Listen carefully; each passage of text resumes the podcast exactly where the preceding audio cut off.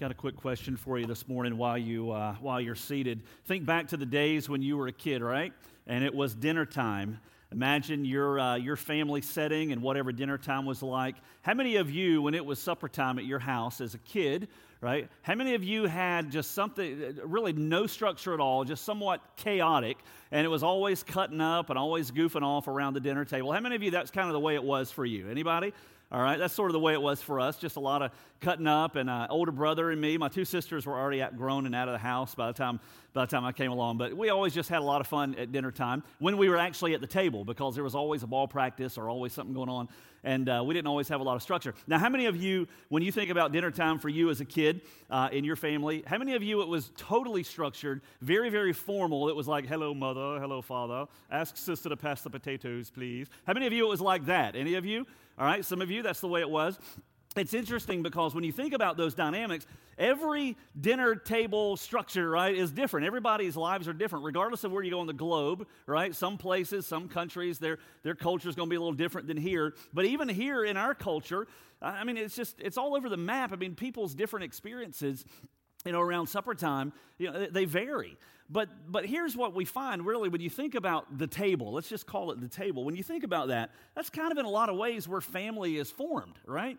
In a lot of ways, it's around the table where reconnections are made. I mean, you think about it. The kids go off to school, you know, and then they come home, and then it's homework or it's ball practice, or, you know, the husband's got, you know, uh, uh, work, and, and uh, mom, she's got work, or she's got other things that are going on. And so life gets so scattered and so disjointed and so disconnected. Many times it's the table where all that gets reconnected. Many times it's the table around the concept of supper, right? Dinner. It's the table where ultimately, you know, decisions are made and plans are made, and you sit down and you, you know, whether you're always joking or whether you're always formal, you know, you're talking about what's coming down the pipe, you know, what's the future, what are we going to do this week, what are we going to do next week, what's coming up this weekend, you know, uh, uh, disagreements are hashed out. I mean, it, a lot is handled around the table. I mean, there is a lot of things that are handled around the table, and yet, even in that regard, things things have changed from the way they used to be back in the day. Listen to this quote I came across from a guy named Skye Jethani, and uh, the name is irregardless. But listen, listen to this quote. It's interesting what he says. He says, "Family zones are demarcated by fences." And that's kind of the way we are today, right? We've got all of us have our privacy fences. Family zones are also demarcated by fences, and within the home, family members are zoned into private bedrooms, each with a television, internet connection, and telephone. Right? So we've all got our own separate little compartments. And the suburb, like the consumer worldview from which it came, forms us or forces us to live fragmented and isolated lives of private consumption. When you think about it, what happens around the table today is much different back in the days, you know, of Brady Bunch or Leave It to Cleaver or Leave It to Beaver or whatever his name was, right? It's so much different. And, uh, and, so today is it's, a, it's, it's a different day. In a lot of ways, this isn't a message about family, but again, this is what's happening. Well, it's interesting because when you look at the whole structure of family, and when you look at the whole context of the table, we can take that down. When you look at what it means to be around the table, this is nothing new.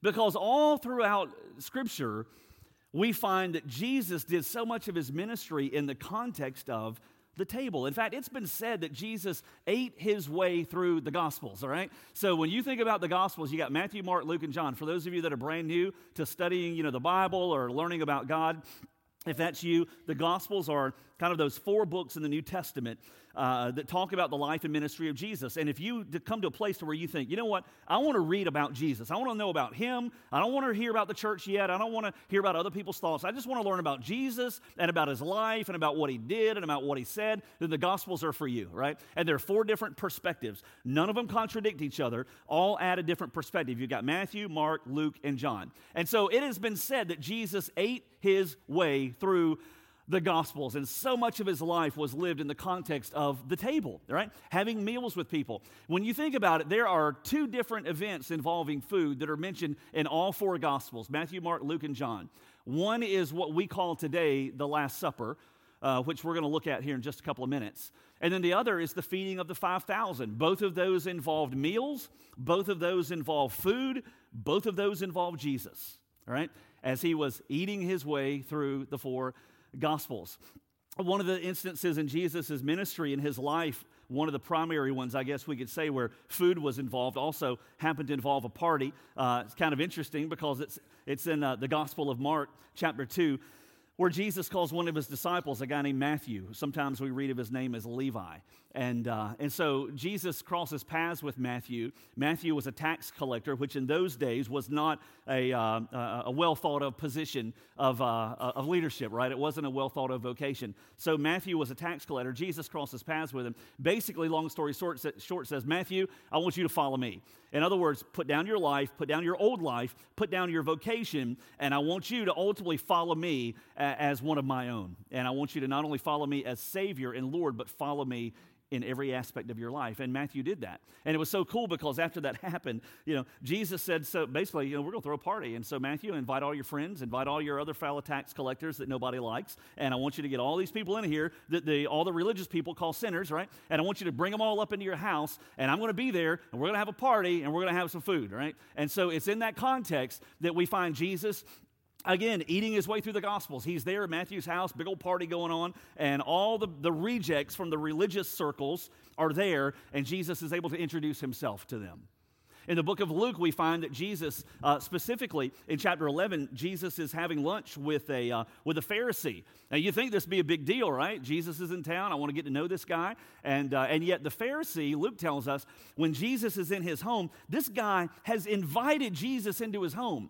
Now, this Pharisee cared more about religion, cared more about the rules than he did about an actual relationship with God. And so this Pharisee has Jesus into his house for lunch, and uh, it's like a, you know, they're doing lunch together. And, uh, and Luke tells us that the Pharisee, all he could really see was the fact that Jesus had not ceremonially cleansed his hands before eating. Didn't really matter that God was in the house. All he saw was a rule, his rule, that had been broken in the context of a meal. Luke chapter 14, a few chapters later, you find that Jesus is again in the presence of a Pharisee. Happens to be the Sabbath, right? The big day for, for uh, folks that were of a Jewish heritage. And there in, the, in that setting at that meal was a man with a disease. And uh, Jesus heals the man there on the Sabbath, which was a no no. It was a rule break, right? On the part of the Pharisees. All they could see was that Jesus broke their rule. They missed the Savior altogether. But it was all in the context of a meal. Later in Luke chapter 24, Jesus has already died on the cross. He's already resurrected from the dead. And uh, he crosses paths with two travelers on a road to a city called Emmaus, about seven miles outside of Jerusalem. These two travelers are really downtrodden. They're downcast. They're saddened because they had hoped Jesus would be the Messiah. Last they heard, he had been crucified, he had died. They were unaware that he had been risen, risen from the dead. And so Jesus crosses paths with them, the resurrected Christ, right? God crosses paths with them. And it says in the context of that meeting, that as they travel, they ultimately, at the end of that day, break bread together. They have a meal together. And it's in the context of that meal, it's at the table, right? That as they share a meal together, that Jesus reveals himself to them and everything changes for them. And all throughout Jesus' ministry, we see example after example after example of Jesus doing ministry of Jesus introducing himself to people in the context of the table, right? In the context of a meal. It, it, for some reason, he knew that was a place for barriers to fall. He knew that was a place for intimacy to be experienced, for hearts to be shared. He, he knew that was a setting that he could use to his advantage. And he did. Jesus did often. Again, to the point to where one has said that he ate his way completely through the Gospels, interacting with people. So it's no surprise, is it?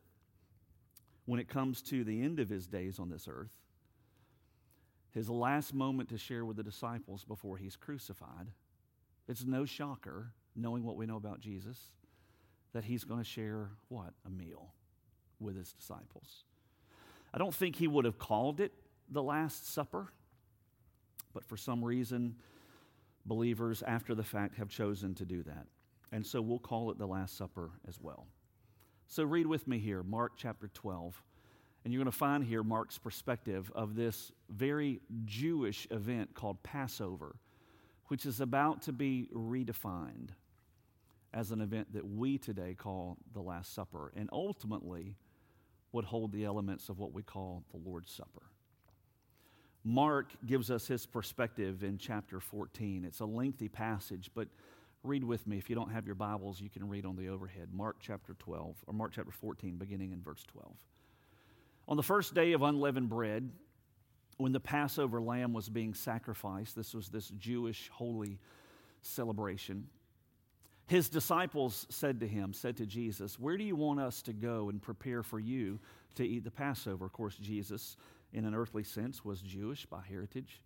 And he sent two of his disciples and he said to them, Go into the city and a man will meet you carrying a pitcher of water. Follow him. And this, this, sounds like a lot of fun, right? It sounds like the great race. You know, it sounds like a big kind of a tre- sort of a treasure hunt. He says, Go to the city. When you get there, you're going to find this man. He's going to be, you know, whether he's outside or walking in the street, he's going to have a pitcher of water. Follow him. And wherever he enters, say to the owner of that house, the teacher says, Where is my guest room in which I may eat the Passover with my disciples? And he himself will show you a large upper room. This was not uncommon in those days, but he will show you a large upper room, furnished and ready. Prepare for us there. And so his disciples went out and they came to the city and they found it just as he had told them. In other words, they saw the man with the pitcher of water. They followed him into the house. They found the owner. They said, Where's your upper room? And boom, there it was, set up and ready, just like Jesus said. So they came to the city, they found it just as he had told them, and they prepared the Passover. When it was evening, he, Jesus, came with the 12, came with his 12 disciples, and as they were reclining at the table, there's this context, and eating, Jesus said, Truly I say to you that one of you will betray me, one who is eating with me. And they began to be grieved, and they said to him, one by one, Surely not I. And he said to them, It is one of the 12, one who dips with me in the bowl. For the Son of Man it is, is to go just as it is written of him, but woe to that man by whom the Son of Man is betrayed. Next slide. It would have been good for that man if he had not been born. While they were eating, he took some bread, and after a blessing, he broke it, and he gave it to them, and he said, Take it, this is my body. And when he had taken a cup and given thanks, he gave it to them, and they all drank from it. And he said to them, This is my blood of the covenant, which is poured out for many. Truly I say to you, I will never again drink of the fruit of the vine until that day when I drink it new in the kingdom of God. And after singing a hymn, they went out to the Mount of Olives. There were a lot of moving parts to that passage of Scripture, but there were three things that happened there that if we look closely, we see them very, very clearly. One is it was in the context of the table that sin was exposed. It's in the context of that table, that meal together, that sin was exposed. It would be Judas that Jesus would say, There's one here that's going to betray me. I, I, believe Judas would have had the opportunity. Now, we know prophecy had been foretold and those kinds of things, but Judas would have had an opportunity, I believe. He was not a robot that had been pre wired to betray Christ. He had an opportunity to make a decision, and yet he chose to go the wrong way as an act of his will. God knew it in advance, but it would be Judas's choice to betray, yet it was in the context of the table that Jesus would expose sin. It was in the context of the table, secondly, that the mission would be reinforced. This was going to be a new mission right? Jesus would go so far as to call it a new covenant. You have an Old Testament, an Old Covenant, and a New Testament, a new covenant in your Bible. Jesus would say, This, this bread is my body which is given for you. This blood or this cup is my blood which is shed for you right? This is a new covenant. Uh, this is something brand new. The old testament points to it. The, the old testament is like the flower that is not yet open. The new testament is that flower bursting open with all of its color and all of its fragrance. This is a new covenant and it's in the context of the table that jesus says there is a new mission right? I have come to seek and save that which was lost luke 19 10 and now you're going to be a part of that mission as well as my ambassadors and as my followers. And so, in the context of the table, sin is exposed, a mission is reinforced, and God is worshiped. It said at the end of that meal that they sang, sang a hymn, right? Probably something that all of them obviously would have known. Jesus wouldn't have said, Turn to hymn number 475 in your Baptist hymnal, Victory in Jesus. He wouldn't have done that, right? It would have been a hymn, a Jewish hymn, a song of praise to God, a worship to God that would have taken place. Fast forward 25 years, Jesus has been crucified, buried, resurrected. He's ascended back to the Father. 25 years, give or take, has passed. Now there's an, a, a, missionary named Paul, and he's traveling the world uh, uh, carrying the message of the gospel. He's in a city called Corinth, or he's writing a letter to a group of Christians, a church, literally in the city of Corinth, a very godless city. And he tells them, You need to have some structure when you celebrate what we now call the Lord's Supper. And he gives them instruction in 1 Corinthians chapter 11. Look at what it says on the overhead here as Paul gives instruction. He says to this church in Corinth that I received from the Lord that which I also delivered to you. That the Lord Jesus, in the night in which he was betrayed, took bread, and when he had given thanks, he broke it, and he said, This is my body, which is for you. Do this in remembrance of me.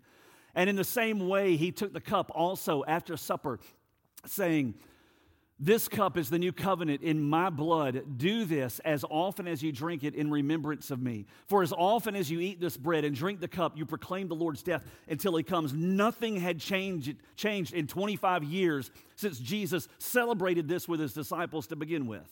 Nothing had changed. And now the early church is coming, and it's there in this context that sin would be exposed. If you know 1 Corinthians 11, Paul is continually in that letter fixing things that have gone wrong and even giving instruction for the celebration of the Lord's Supper at the table to expose sin, to deal with it. I can't imagine that the mission would not be reinforced there in the city of Corinth in that church, where they would say, Listen, man, we live in a godless city and we are here for a reason. Our Savior is alive, our Savior is, is, is real. We need to share the message of the Savior. We need to go after those who don't have a relationship with Him and share the message of hope for them. That mission would have been reinforced at the table, and God would be worshiped there. Who would be at the table in Corinth? Broken Christians discouraged Christians, struggling Christians, rich, poor, healthy, unhealthy. All of them would have been at the, at the table. Those who had it figured out and those who were really, really badly missing the mark. And the common bond they had was Jesus.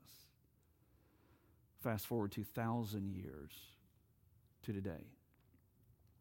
And here we are taking our place in line, celebrating what the church has celebrated now for 2,000 years. Who is at the table today? It's us. Those who have it figured out and those who don't. Those who struggle and those whose faith is strong. Those who understand more about regret and those who understand more about grace. Those who get along and those who don't. But the one commonality for the table today is that we have already given our lives to Jesus.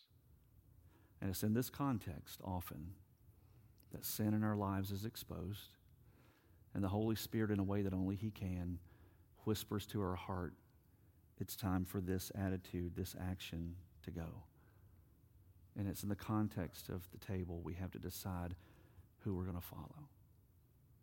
It's in the context of this table today that the mission is reinforced because before Jesus would return to the Father, he would give us some commands. One, to love him with all of our heart, mind, soul, and strength. To love him authentically, genuinely, passionately. Two, to love our neighbor as ourselves, to love them even in a way that puts them before ourselves, selflessly. And three, to go into all the world and to make disciples that we be a part of his mission. It's at this table that sin is exposed. The mission is reinforced and that we worship God. My mom, when she passed away, was in her 90s. Her last two years were lived, as most of you know, in a facility for those with Alzheimer's. That was the care that she required. We saw the warning signs before, really, after my dad passed away. Different things that she would do that were out of the ordinary. One of those was that she had a table. Susie and I and the kids would go and visit her at her, her place where she lived in her condo before she moved into the Alzheimer's facility. She had this table with four chairs, probably about this wide in circumference, I guess. And um, her behavior was starting to change. We were seeing it, and some of us just didn't want to admit it, I guess. But one of the things she had done to that table, if you're familiar with Alzheimer's at all, you know that some of their behavior can be erratic. She had taken like dollar store little gemstones, right? Brightly colored plastic, and she had begun to glue them to the top of that table. Uh, there was really no pattern, there was no rhyme or reason, except for the fact that, in one sense, they did make a circle around the outer edge of that table all brightly colored, dollar store, cheap little gemstones glued to the table. Now you'd go in, and it's like, Mom, what's going on with the what's going on with the gemstones? you know, and there's really no explanation. It's just sort of where she was in her life at that stage. She's not there anymore, praise God. She's got a new life in heaven. After she passed away, as most families would do, we began to, my brother and I and my two sisters, to go through the stuff, right? Some of it you just donate, some of it you give away and garage sale, and very little of it, if any, do you store, and parts of it you just sort of portion out to family members. You know what? We got that table, the four chairs that went with it. My wife Susie got that table, and she went to work, and she began to take off those gemstones, just that picture of chaos and she began to work really, really hard sanding that table and, and, and staining that table. And she and her mom got those four chairs and they recovered those chairs and she painted those chairs to the point to where today that table and those four chairs sit in our house and have now for probably three, four years. Repurposed, recrafted, not touched up, remade. And it's a lot what God does with us, isn't it? Lives that are a bit chaotic, with things there that really just don't belong, and we're the ones who put them there. But when we're placed in the hands of our Savior, He begins to take out the things that don't belong. He begins to put the things that do. And to the point to where one day we can look back and say, I'm not the person I used to be. I'm changed. I was changed the instant I gave my life to Jesus, but He's been changing me in ways ever since. It's often in the context of the table that we're reminded how that happens. That it was a Savior who gave His body, and a Savior who shed His blood. Not just to speak wise words that will make our life a little smoother, not just to perform great deeds that will give us stories to tell for centuries, but He came to take over. Question is, has He taken over your life today? And if He hasn't, never has, right where you sit this morning, you can invite Him to do it. It's why He's here, is to save those who are lost. And He'll save you no matter where you've been or what you've done. He'll save you if you just surrender and ask. But for those of us that have done that, He'll also do amazing work in our lives if we just let Him. And so rather than coming to the table today, with kind of a somber attitude, well, it's Lord's Supper again. This is a time to celebrate that we aren't who we are without Him. At the same time, it may be in this context that He shows you some sin that needs to go, that He reminds you of the mission that you were on beginning the day you surrendered. And it's here in the context of this table that He wants your worship full, genuine, and authentic. So, with heads bowed and eyes closed this morning, if you've never given your life to Jesus, and today is a day that you're ready to do that, there's no magical words, but right where you sit, you can say a prayer similar to this, praying to Jesus. And Lord Jesus, I know that I need you, and I know that I've sinned, and my sin has broken my relationship with God. But today, as an act of my will, I turn from my sin the best that I can. And I place my faith in you, Lord Jesus, trusting that your payment on the cross was enough for me, trusting that you rose from the dead just as your word tells me. And I place my faith in you and I invite you to come in and to take over, and to cleanse my heart, and to make my life what you want it to be. Lord Jesus, today I invite you to save me and to keep me as I surrender myself to you. Uh, for it's in your name that I pray. Amen.